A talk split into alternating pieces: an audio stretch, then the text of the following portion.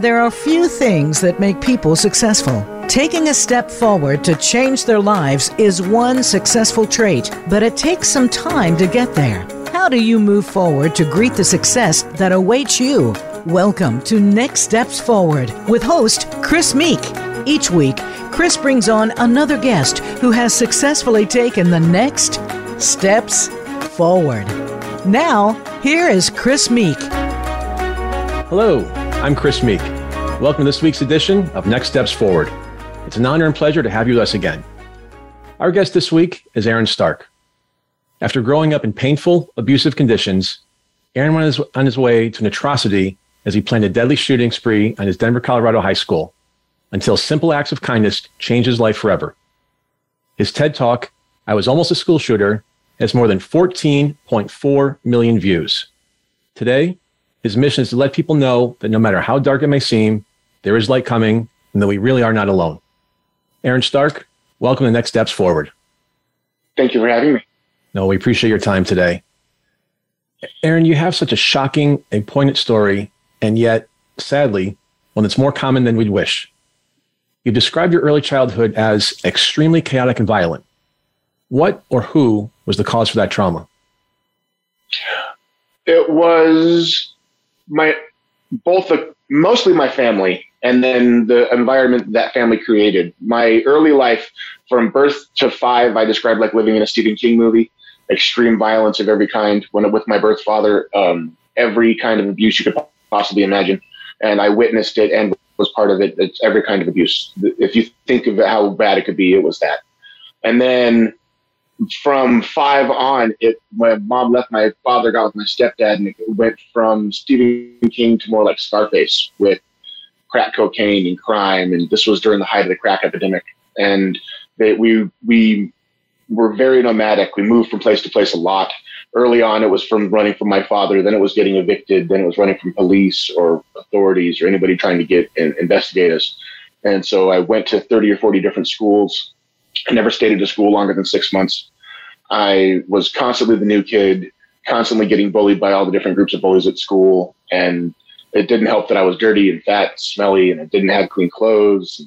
I was I was the dirty toxic kid. And as I as I grew into my early adolescence, I kind of adopted that as a, as a survival mechanism. Like I became the toxic one it, in order that the my family all lied and stole and and and fought to get what they wanted. So I just I I did that. I, I spoke that same language of anger. And it the, as i grew into 10 11 12 years old i became really i became the dirty toxic one. Like i became the fat smelly angry kid. And that was who i was. Like that that was my personality. And if you at that time came into me and told me that no you're a good kid then obviously you're lying. You don't know who i am and as that grew older that just that that toxicity at home just fed my own negative self image. And that combination just spiraled and spiraled and spiraled until I was in my teens. And by this point, by the time I'm 15 years old, I've been homeless for a couple years already because I couldn't live at home with all the drunken, drugged out fighting. So I was living on the streets, bouncing from place to place. And I was, I had taken to cutting myself I, I described my life back then like I was living in a giant tsunami of pain. Just this big, like, like giant. It was. I didn't really have any agency or any control over my my existence. I was kind of living in the whatever. I didn't have any control over where I lived. Didn't have control over what I ate. I didn't have control over where I slept. It was all just kind of dealing with the anger and anguish around me, and I felt like I was just sloshing back and forth. And sadly, cutting myself actually became a a normalizing thing. Like it, it, it was a grounding in a way. It, it was it was my emotions that I could control myself. And even though it was destructive, when you're when you're living in that kind of misery, it just becomes your normal. And I so I coming up to 16 17 years old i was i was really really bad i was cutting myself extremely bad and i was i was living in the shed behind my only friend's house. I, I, I had pushed away a lot of my other friends. I didn't really have a lot of friends in teen years. I called it, I got to back up just slightly because I had a, a, what I call disaster groupies. They were kids that lived around me that they weren't really friends. They just kind of like saw me as like a dark unicorn. They wanted to push farther into the dark, like see how far they could push me. And they wanted to like live vicariously through my own damage. And when we would sit around and talk, it, instead of talking about girls or sports or movies, we'd talk about killing people. We talk if, if you were going to kill 10 people, what would you do? If you were going to shoot up a school, what would you do? And looking back, it seems like it was a bunch of really depressed kids trying to navigate depression without any adult supervision or any kind of rudder at all. But at the time, it was like a really toxic in-person internet group is the way to look at it. Like just just pushing the toxicity further and further, boiling away any bit of humanity. And so that was the environment that I was in from around 14 to 16, 17 years old. And then it culminated finally when I was in my only friend's shed. And I was sleeping in his shed because his parents wouldn't let me be in his house anymore. And he would sneak me out food. And his name was Mike. He, he lived the opposite end of the house, of the block that I did when, when I was 12. We met when I was 12. He was 10. Bonded over comic books.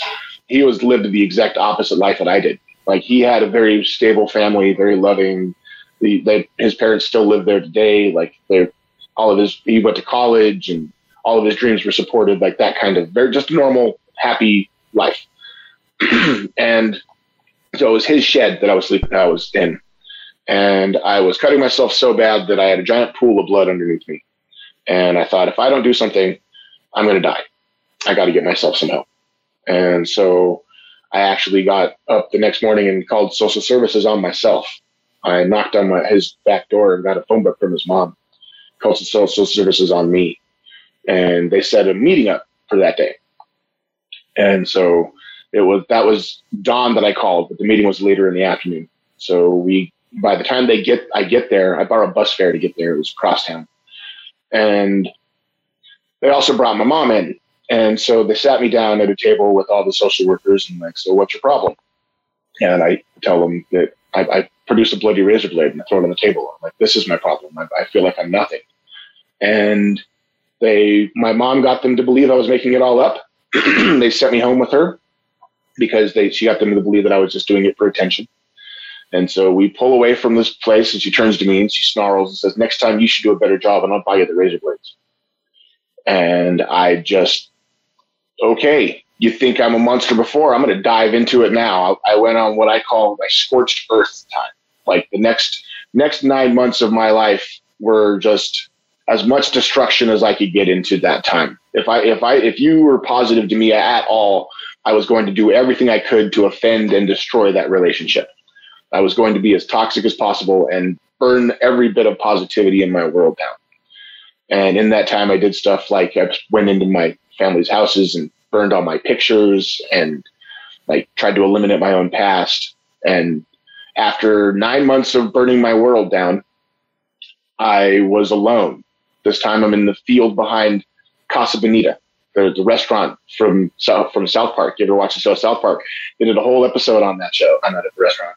And so it's I was behind that restaurant, sleeping in the field. And it was the middle of the night and I'm like, I, I got to do something. I, I had no supports left. I burned every bit of support I had left.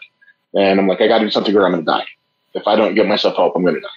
And so across the street from my school, I was nominally at, there was a place that said mental health. And I didn't really know what it was. I just knew it said mental health. And so I went there cold. I knew that last time I went, I, I warned somebody they brought, that was just ended so bad. That was the most toxic thing that ever happened to me. So I went there cold and just went to see somebody. And I went and saw a young lady, and she was early 20s, I believe. And she, she I don't really remember much of that conversation because all I remember is the end. Was when she said, I'm sorry, there's nothing I can do. I can't help you. And I walked out that door and my brain broke. Like at that, that spot right there, when I walked out that door into the night, my, I felt my brain shatter like a mirror. And I found out what was underneath all that tsunami of pain. When you go all the way down to the bottom of it, it gets really quiet and still because there's not anything left to care about. And there's nothing left to lose. And right there, all my plans crystallized. I already knew what I was going to do. Like I already talked about it with all those disaster group friends. I was either going to go in and attack my school food court or the mall food court. And the only difference in that was going to be the time of day I got the gun. I was, and I knew where to get a gun because this was mid '90s. There was gangbangers all over the place, and this was pre days where there was metal detectors in schools. So they would come and bring, bring guns into the school and flash them all the time. And so I knew where to get one. And they knew I wasn't a narc, of course. I slept in the field and they, they saw me in the park. And they, so I went to them like, hey, can you get me a gun? Hopefully one that shoots a lot of bullets. And the guy's like, yeah, sure. Get me three, give me an ounce of weed. And I'm like, all right. That was the easiest part because this was mid 90s. So my, I just went to my brother's friends sleeping on my mom's floor, stole one out of his pocket, took it to the guy. And he was like, all right, dude, give me three days. And that was it. I was set. And as soon as I got that, I was going to attack. And so in that time, I was, I think I was saying goodbye. I don't really remember. I, looking back, I think I was saying goodbye. Like I was closing off relationships and being much more nice and much more friendly and giving away my comic books, which is the only things I ever cared for, stuff like that. And I went to Mike's house and he opened the door and he saw, he didn't know what I had planned at all.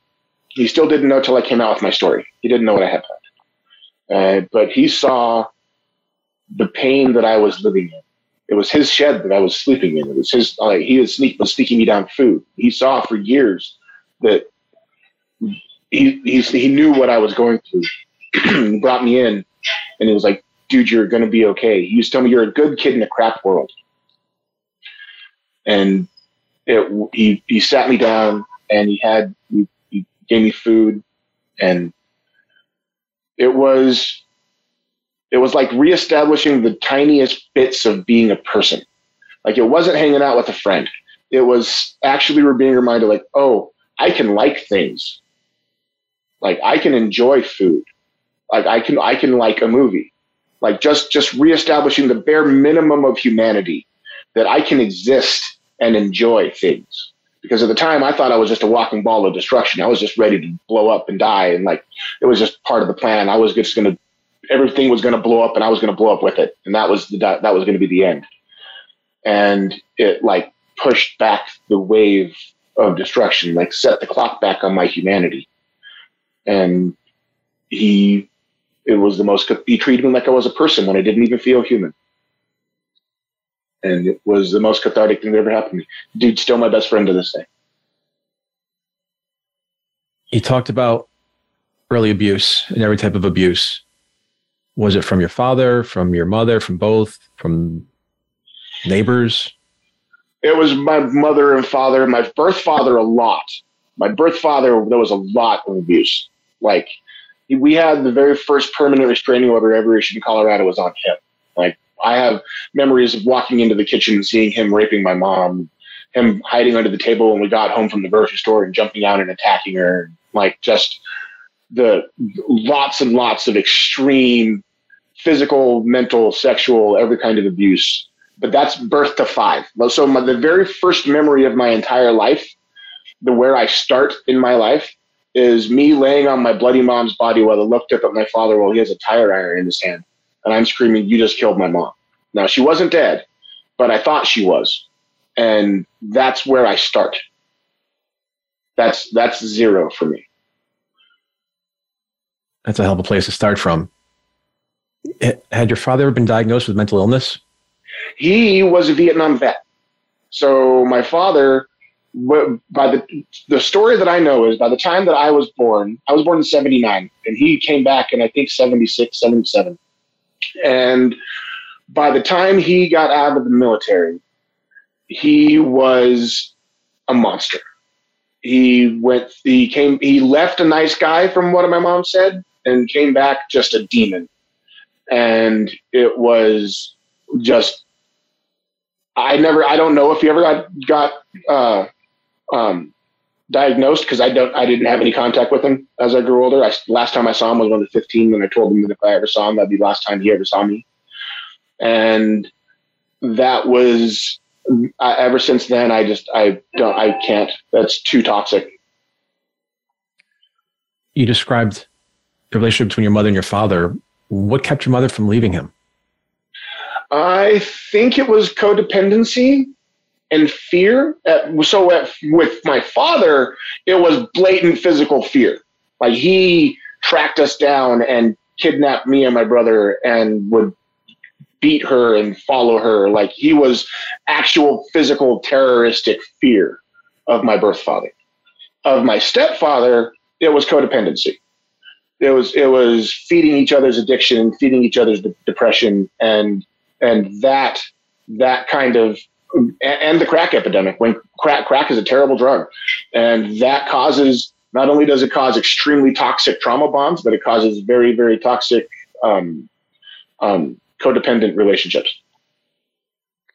You told unsinkable's jodi caro during an interview for a story that she wrote about you that quote whenever anybody would get too close or we'd get evicted or someone would get caught with something we just vanish and end up in another state end quote mm-hmm. two part question what does a lack of stability, moving from place to place, I think you said you're in 40 different places or 40 schools, and being uprooted, sometimes without any warning at all, due to a child's self esteem and sense of security? And then the second part, how do other children tend to treat the new kid who looks at a place and doesn't quite fit in? So yeah, that's abs- that absolutely happened to me a lot. There was multiple times in my life where I got a duffel bag thrown at me in the middle of the night, saying, "You have 15 minutes, grab everything you can. We're getting out of here." And that's the time that I would just grab my comic books. I would just take those and go. And I think that the effects that that has are drastic and long lasting. It gives a sense of of impermanence. I, I, thought that I was a nothing. Like by the time I was a teen, I would walk around and ask my my people around me, "Do you remember me if I leave the room? If I if I walk away, do you, do you remember that I was here?" And I thought that I was a void. Like that that you you lose the sense of permanence the sense of, of ownership over anything. Like the stuff nothing i had my, my parents were criminals in the sense that they would steal my, my stepdad would rob delivery trucks. Like they were going to toy stores. They would literally take the entire shipment off the toy truck. And go and sell it at the flea market so there were times where i would have a christmas where i would go into the living room and have every single Thundercats toy or every single He-Man toy, including all the all the play sets and everything, like all of it, like the whole shebang. If you would have spot money on it, it would be hundreds of dollars in toys. But then three days later, someone would throw a duffel bag at me and say, "You have five minutes to grab your stuff." And only thing I would have time to grab are my comic books. So all that stuff would vanish. None of that had any meaning or any permanence.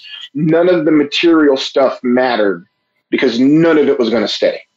It was all going to go away. And if we went to a house and I liked the house, five three months later we'd be evicted and the house would be gone. And so none of that. Uh, I didn't get any of that kind of object permanence with any of my stuff. And as I grew older, it became to the where I'm I am now today a very, very easily satisfied person materially. Like I don't need, I don't, I don't want a lot of stuff materially. I don't keep a lot of stuff. I'm not a collector. I, I, if I have something and you like it, I'm free giving it to you, like it, that kind of stuff, because I don't, to me, the material things are very ephemeral and it's the experience is where it is. So when I give presents to my kids, I give them like concert tickets and I give, I give experiences. You'll have memories because the material stuff isn't going to matter. And that, that was like beat into me early, early on that, all of the reality can shift instantly.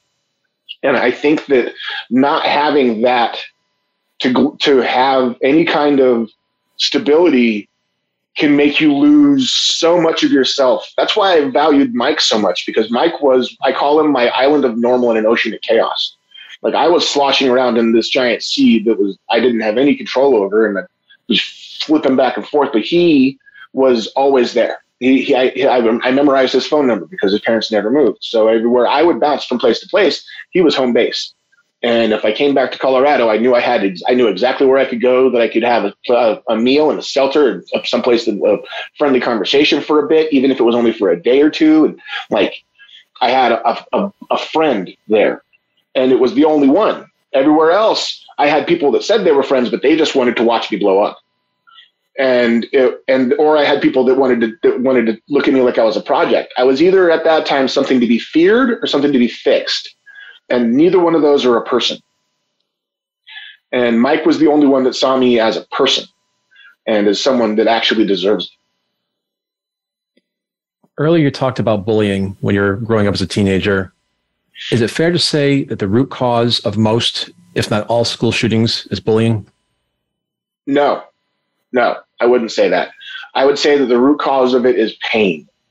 I would say that, that the base of a lot of these destructive things are I'm not good enough and I'm going to burn my world apart to make myself fit. And that pain at the bottom of it, when when you get to that level, there really isn't any difference in that pain as there is with when there isn't any difference in the pain that I was feeling when I was going to shoot up a school and the pain that a model feels when she's in the cup in her car throwing up in a cup before her photo shoot. There's not a difference there. It looks like two different species, looks like two entirely different animals. At the bottom of it, it's that same sense of self-immolation that I'm not good enough. I'm going to burn me apart and and uh, when we're early, when we're grown up early on, we're taught how to express our pain differently, and we use different languages to express that pain. I call it the languages of depression. When, as a boy, violence is currency. When, when you're a boy and you're early on in school, you can be dumb, you can be ugly, you can be smelly. If you can break something, you can exist. If, if you can, if you're strong enough to break something, that's social currency in the male world early on, from the earliest of, of ages. So as you're growing up and you learn to speak that language, if the language that you're taught at home reinforces that, and if like for me, I was taught lying and stealing and and and and aggression, and if you're taught that early on, and that coincides with the aggression that you feel that you need to express when you're a kid to keep yourself from to, to from falling down into the social pit, then that will that vocabulary of depression will grow as you get older. And boys tend to express themselves more violently because of that. We get more aggressive, we get more destructive. Whereas females, m- women, tend to get more introspective. It's more that I'm not good enough inside. My, my, I'm not good enough. They don't like me for me, so I need to change my body. I need to change my insides. I need to change my hair, my weight. I, I'm uh, that kind of self-destructive, but it's still the same. It's still this on the same tree. It's just different languages. So if you take, if you look at, if you ever heard of Maslow's hierarchy of needs, we're at the very bottom of it. You need to establish the thing that I fell off the cliff of when I the, when I talk about Mike. That I, you need to establish the very bottom of of I need to be able to to eat, breathe, live, base survival in order to want something. If I want something, I can dream for something, and if I can dream for something, I can aspire for something. Take that concept of the pyramid, flip that upside down. Take that same triangle and just flip it going on down to a point. That bottom point is pain. That bottom point is I'm not good enough and I'm not, I'm not enough for me. And as that expresses and grows up, that top plane, that top flat part, that's where all the different languages express themselves, where we have the pain of the model in the car, the pain of me in this side, the pain of the gangbanger who's trying to fit into his clique, the pain of the businessman who's embezzling and has a massive alcoholism because he's trying to fit into his own corporate world. That all of these look like they're different species. But if we can see that at the bottom of it, it's really the same language, maybe we can start having more of a bipartisan attitude towards it. Because it's I've had the same conversations about this pain with every walk of life, whether it's atheist, Republican, Democrat, religious, it doesn't matter. Doesn't matter what who what spectrum you're from, you feel that pain inside yourself we almost always hear interviews after a mass shooting in which people say, I knew that guy was weird, or I'm not surprised he did it. What's the answer to identifying potential shooters before they become actual mass murderers? Listening to the people in the dark. That's the key. And it's, it's, first off, remember this fact that nobody ever starts in the pitch black. Nobody ever starts in the pitch black. Even the worst monster you can think of got there it was a journey. Even someone like Dahmer started as a kid. He didn't he didn't end up as a monster by starting there. You know, that's the kid who the, the kid who's who like the Parkland shooter didn't start at, at three years old ready to shoot the school. You know, there, there's a life that get there's a whole gradient level of progression that takes you to that spot.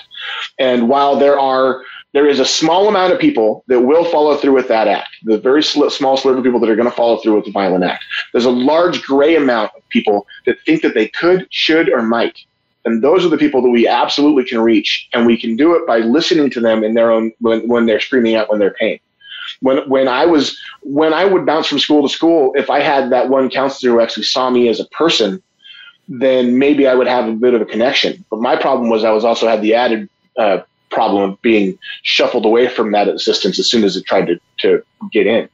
But the one thing that saved me was consistent kindness and that saw me as the person and not a project. Because that it's equally depersonalizing to see someone as a threat and as a project. If, if you see the person underneath the pain see see the me that's behind the screaming language of depression that i'm yelling at you. If you can look past that and see the me underneath it then we can talk like for counseling, if you go to a counselor and you have the counselor who has the, the checklists and the, the, the, systems and the programs, that could turn into white noise immediately. You're just, I'm just a product to you. But you go to a counselor on the other side, it's like, oh, you like that band? I like that band. Let's jam out for a while. Then after that, you can get the same checklist, the same process, the same systems. You're just listening now because now this person is a human. And this person sees me as a human, and I'm not just his job. I'm not just a checklist. So the biggest key I can give someone is to just listen. Remember that you feel that pain too, and that it's that there's just different levels of it. Well, I want to personally thank Mike for seeing you as a person. So thank you, Mike. Yeah. We've been talking to Aaron Stark, and we'll be right back after a short break.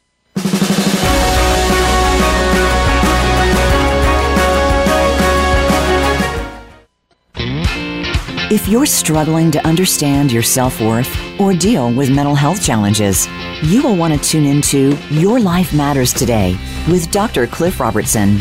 Dr. Cliff and his guests will help you understand and work toward what you need to build your best life. Your life matters today.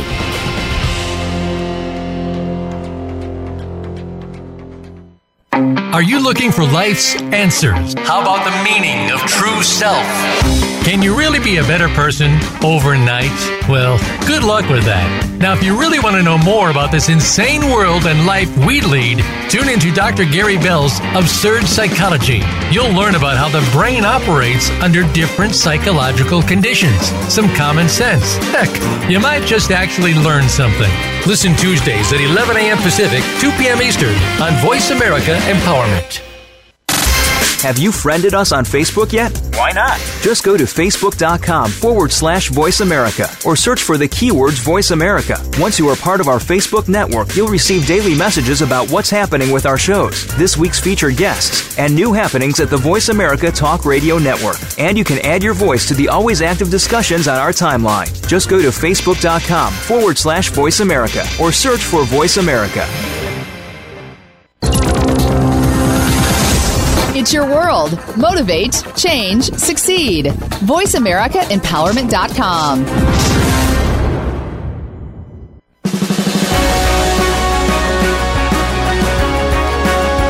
You are listening to Next Steps Forward. To reach Chris Meek or his guest on the show today, please call in to 1 888 346 9141. That's 1 888 346 9141. Or send an email to Chris at nextstepsforward.com. Now, back to this week's show. We are back. I'm Chris Meek, host of Next Steps Forward. And my guest today is Aaron Stark. Aaron is a public speaker. He described his life experience in the TED Talk, I Was Almost a School Shooter, and he has formed a group to help troubled youngsters and prevent them from turning to violence. Aaron, in the first part of the show, you talked about turning yourself into social services. You told us how that went. I imagine you have some suggestions to improve the social services system to better protect children, especially as homeless teenagers.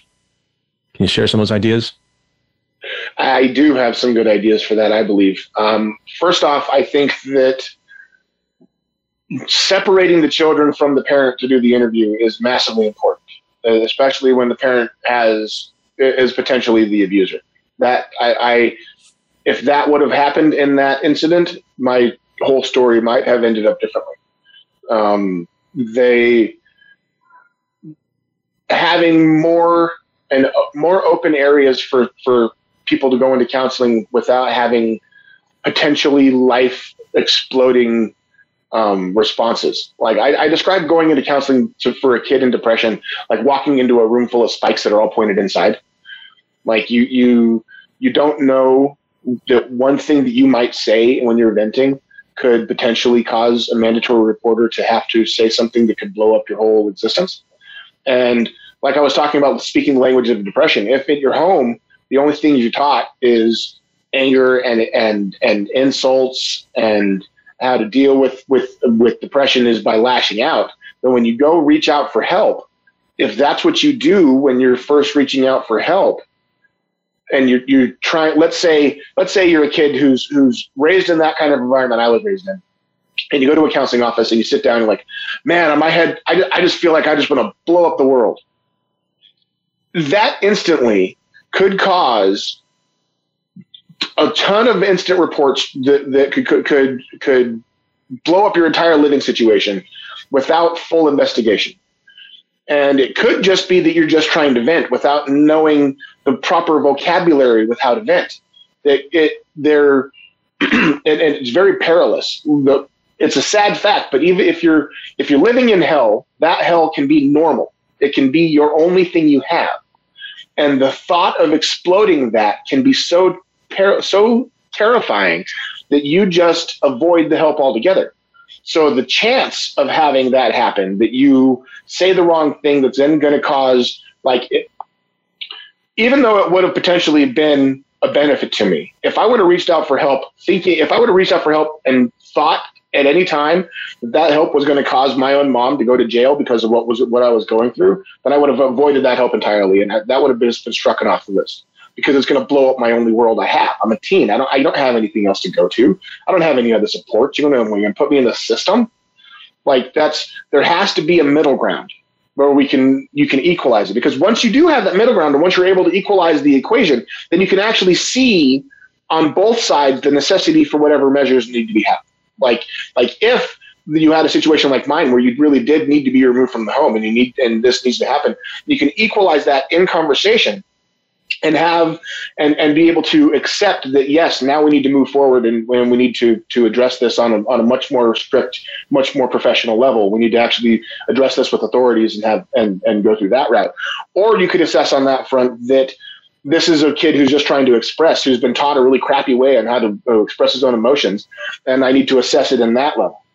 And having that be instead of turning it into a room full of spikes make it just a more soft landing and you can accomplish the same kinds of goals. You can accomplish the same kind of, of, Overwatch, but without so much resistance and so much fear from the people trying to reach out for help in the first place. The, it, because it's so it's such so fearful. That's the biggest. That's the hardest obstacle I have when a kid who's reaching out to me for assistance or reaching out to my group that's that is just screaming out for help and we try to send them to a counselor, it's hard to get them to even go to a counselor because they either they don't think the counselor is going to listen or the counselor is going to blow up their whole world because the counselor is trying to, to overreach. And it's hard to have that kind of middle ground where both sides can see the person as a person. Because it's just as important for the counselor to see the, the person in pain as a person as it is for the person in pain to see the counselor as a person. That normalizes the equation if if you don't normalize that equation, then you're just going to talk right past each other, and then the help is is useless in the first place. When and how did the idea of attacking your school come to your mind? That formulated with so the, the attacking the school and attacking the mall food court. It's important to note that neither one of those places were actually the targets. That was the damage that was going to cause my targets to hurt the targets was actually going to make my parents creating a deal with creating a monster. I wanted to deal. I wanted to make my parents deal with making me, and so I was going to cause as much damage as I possibly could and die while, while doing it. And it's important to note also that both of those places, neither one of them were what we would describe as soft targets. There were armed uniformed police officers in North High at all times. It was pre metal detector days, but it was still gangs all over the place. There was cops in the school all the time and there was literally a police station in the mall, a couple doors down from the food court. So it was just factored into the plan. I was going to go and attack and die by suicide by cop. most people would be horrified to think those thoughts, but you said before that they create a sense of calm in you. Do you think that's how it is for other young men who eventually go through the mass shooting?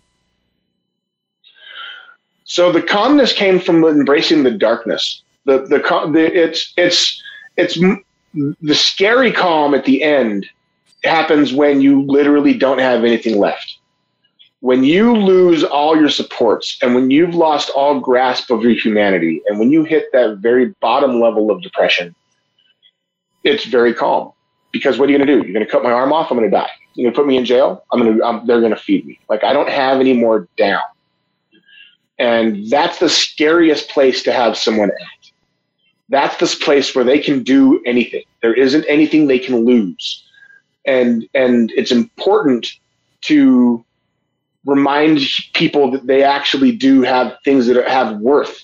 And in order to have something to have worth, that means you care when it's gone.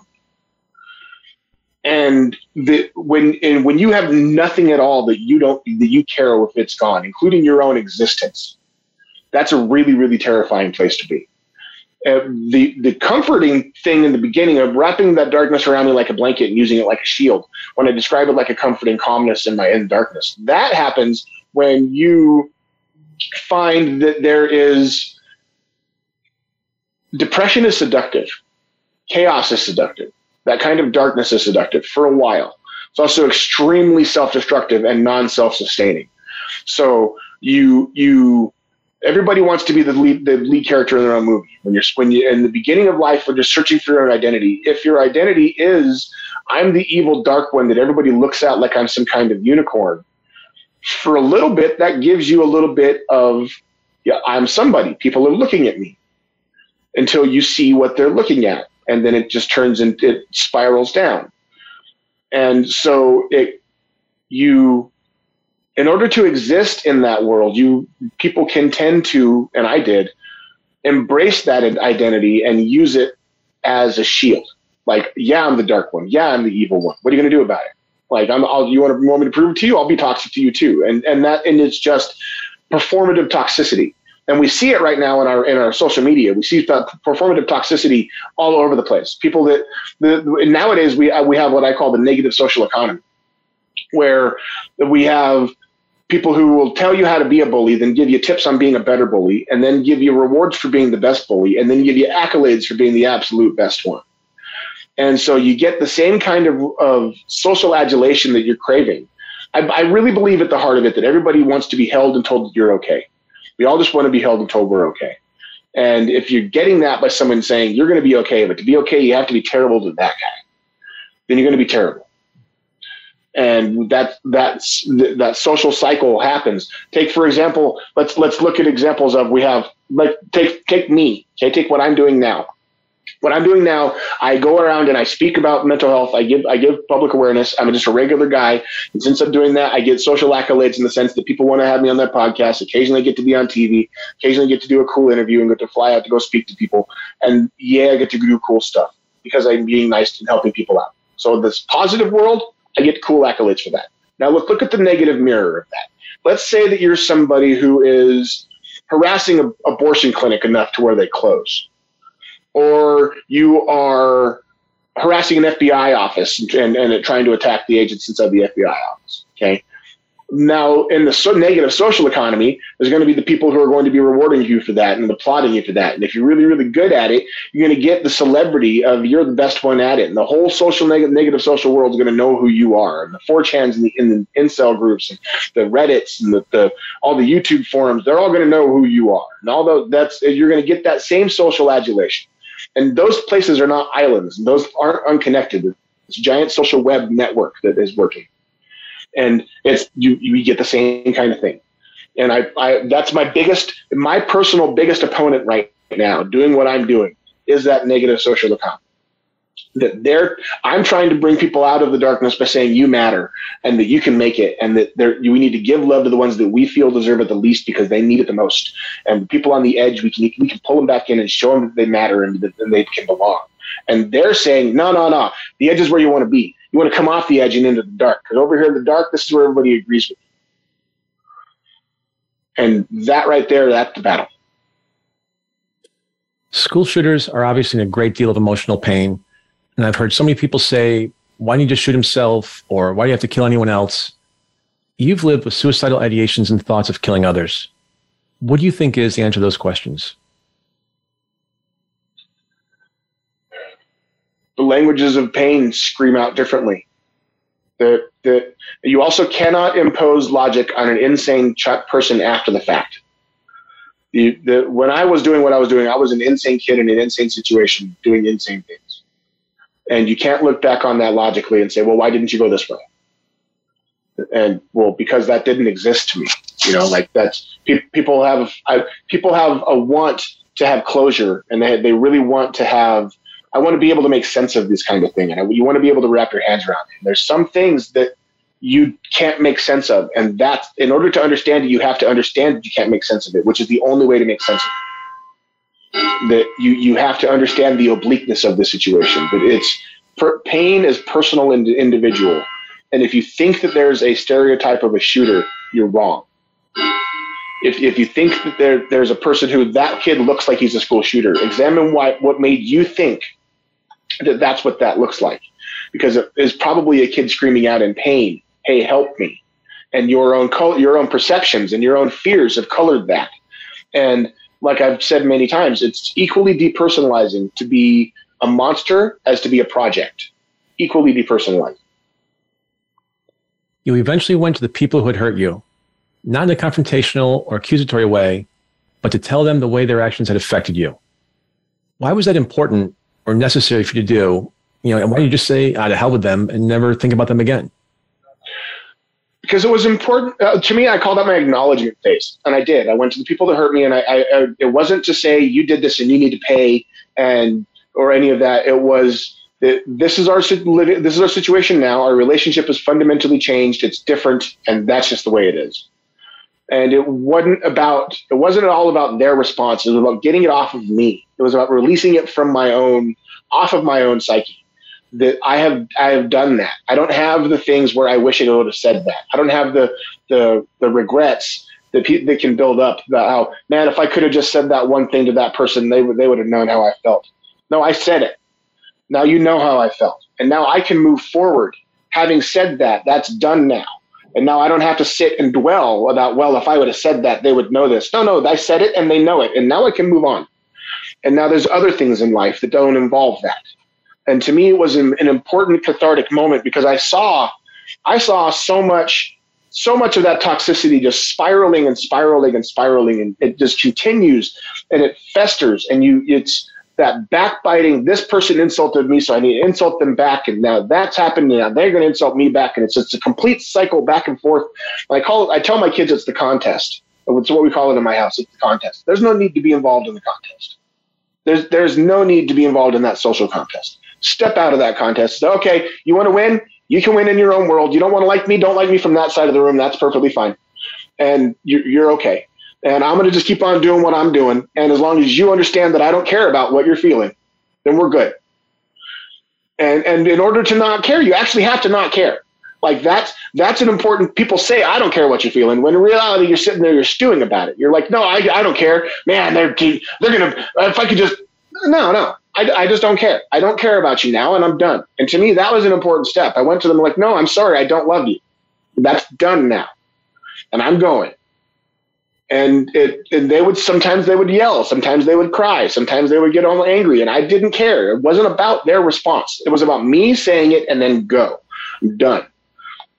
And it was re- it was like a weight lifted off of me. I was able to escape that cycle of backbiting regression and repression and, and infighting. And, I was able to step out of it. After the Marjory Stoneman Douglas High School shooting in Parkland, Florida, on February 14th, 2018, in which a 19 year old killed 17 people and wounded 17 others in the course of six minutes and eight seconds, you applied to share your story. I was almost a school shooter on the TEDx, TED Talks platform. Why did it take another mass shooting for you to apply? So actually, it was it was a bit of a process to get to the TED Talk. So I, I, we were watching the Parkland massacre the day after. I was watching it with my wife and my oldest daughter, and we were having a big tearful cry about how could someone ever do this? How could you ever get to that point? And then I was, as we were, they were crying about talking about that, I was watching also on the TV, and a girl came on, a student from the school, and it looked like she still had blood on her from the attack. And a reporter was asking her, How did that make you feel? And I was just enraged. Like that, that's the most depersonalizing thing. Like, how, how do you think it made her feel? And so I literally went to the toilet and wrote a Facebook post. I sat on the toilet, wrote a Facebook post. And that's the first time I came out with I, I was almost a school shooter. That was the opening line of the, of the Facebook post. And by the time I came out the toilet, my wife and my daughter had read it. And at that point, my wife only knew about 60% of my story. My daughter only knew about 20% of my story. And so that day was a big, tearful revelation talk with me about my history and everything that I actually had in my life. And up until that point, I thought it was going to be a negative. I thought that if anybody ever found out of this about me, there would be like a millstone around my neck. People would hate me and I'd be an outcast. Like it would be another dark mark on me. And I went to bed and I woke up and that Facebook post went Facebook viral. We got a couple thousand, couple, couple hundred likes and shares on Facebook. And my wife's like, Hey, you might want to send this to our local news reporter here in Denver, Kyle Clark, who does Channel 9 News. We watch him every night. And they're doing this thing about mental health at the time because of the shooting. And so I sent it to him over Twitter. And the very next day, they had a camera crew at my house to film me reading that Facebook post. And that video got 17 million views in a week.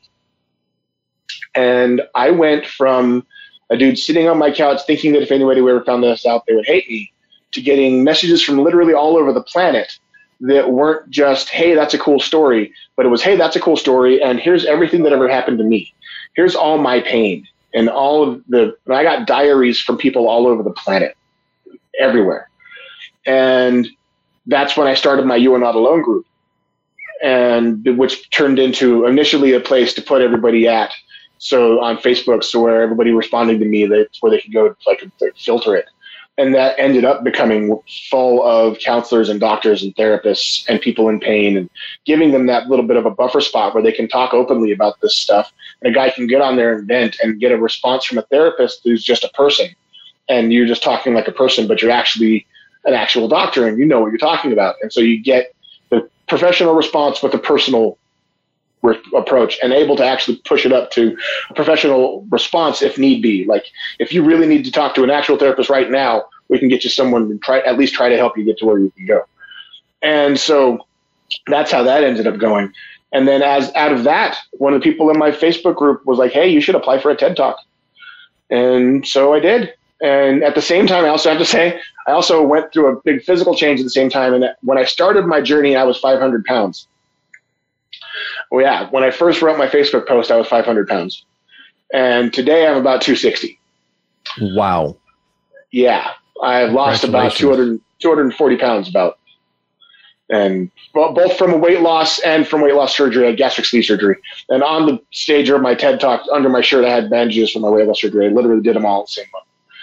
And so that's, it just came very cathartic. I didn't expect the TED Talk to be as impactful as it was, and then all of a sudden it just blew right up. And now I get to talk to people all over the planet and try to help them find the issue that they matter. And I guess just I still knowing, work, still still also work full time at a gas station. So knowing how much you went through physically, mentally, how long you endured that. To your point a moment ago, you mentioned your wife knew 60%, your daughter knew 20 you people from all over the planet reaching out to you. Do you ever regret sharing your story so publicly? No, no. And it's cost me a lot. It's not, it hasn't all been good. There's been a bunch of negatives to it that came with it. Like my family stopped talking to me. My, my, my mom is still alive. My, and my brother, and my sisters and all that, my aunts, they, they all stopped talking to me, not because I am saying something wrong, but because I'm talking about the family. Like I'm talking about it publicly. And so my response is always, well, first off, I'll stop the instant you tell me one thing I'm saying that's not the truth. And if you're mad about me talking about the truth of what happened 25 years ago, but you're not paying attention to who I am today, then I'm not the one that has an issue.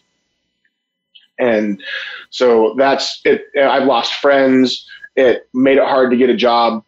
It made it hard to go the when when I was I, I am the kind of person that I, I like they say in that movie Wayne's World. I have an extensive collection of name tags and hairnets And so I worked food service a lot. And so when I would go to a food service job, I would normally be like, "Oh, you will you please be our manager? Okay, we'll let well please you take over the restaurant." And so that's usually where I was. I have a long resume of food service, so easy to get a job in that industry. And then all of a sudden, I was trying to apply for jobs, and the places that normally would jump all over it weren't. And I was like, "What's going on?" And I asked one of them, like, "Well, we Googled you."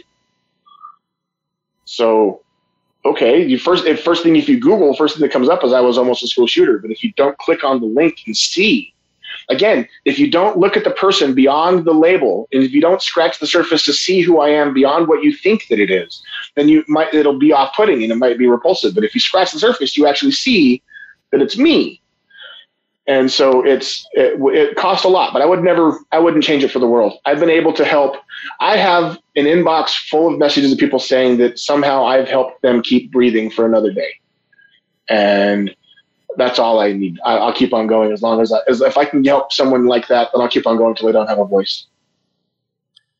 We have just a short time left. What's your call to action for our audience? Give love to the ones that you feel deserve it the least because they need it the most that one that you think of that is different as the other that it looks separate than you has way more in common than you could ever imagine. And remember that we are all going through this life together and we can make it through it together. And you are not alone. You are not alone. And again, where's the Facebook Facebook group? Where can they find you? It's you are not alone. It's all one word. Uh, it's all put together. You are not alone. Um, you can find me on Twitter at, at StarkDad1313. I'm also on LinkedIn. I'm on Facebook. Um, uh, Google me, I'm all over the place. Aaron Stark, thank you for being with us today and sharing your story of despair turned to hope and inspiration. I really appreciate your time. Thank you for having me. It's an honor to be on here today. And thank you to our audience for tuning into this week's episode of Next Steps Forward. I'm Chris Meek. For more details about upcoming shows and guests, please follow me on Facebook at facebook.com forward slash Chris Meek public figure and on Twitter at Chris Meek underscore USA. We'll be back next Tuesday, same time, same place, with our leader from the world of business, politics, public policy, sports, or entertainment.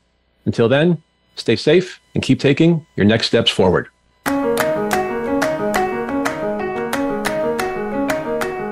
Thanks for tuning in to Next Steps Forward. Be sure to join Chris Meek for another great show next Tuesday at 10 a.m. Pacific Time and 1 p.m. Eastern Time on the Voice America Empowerment Channel.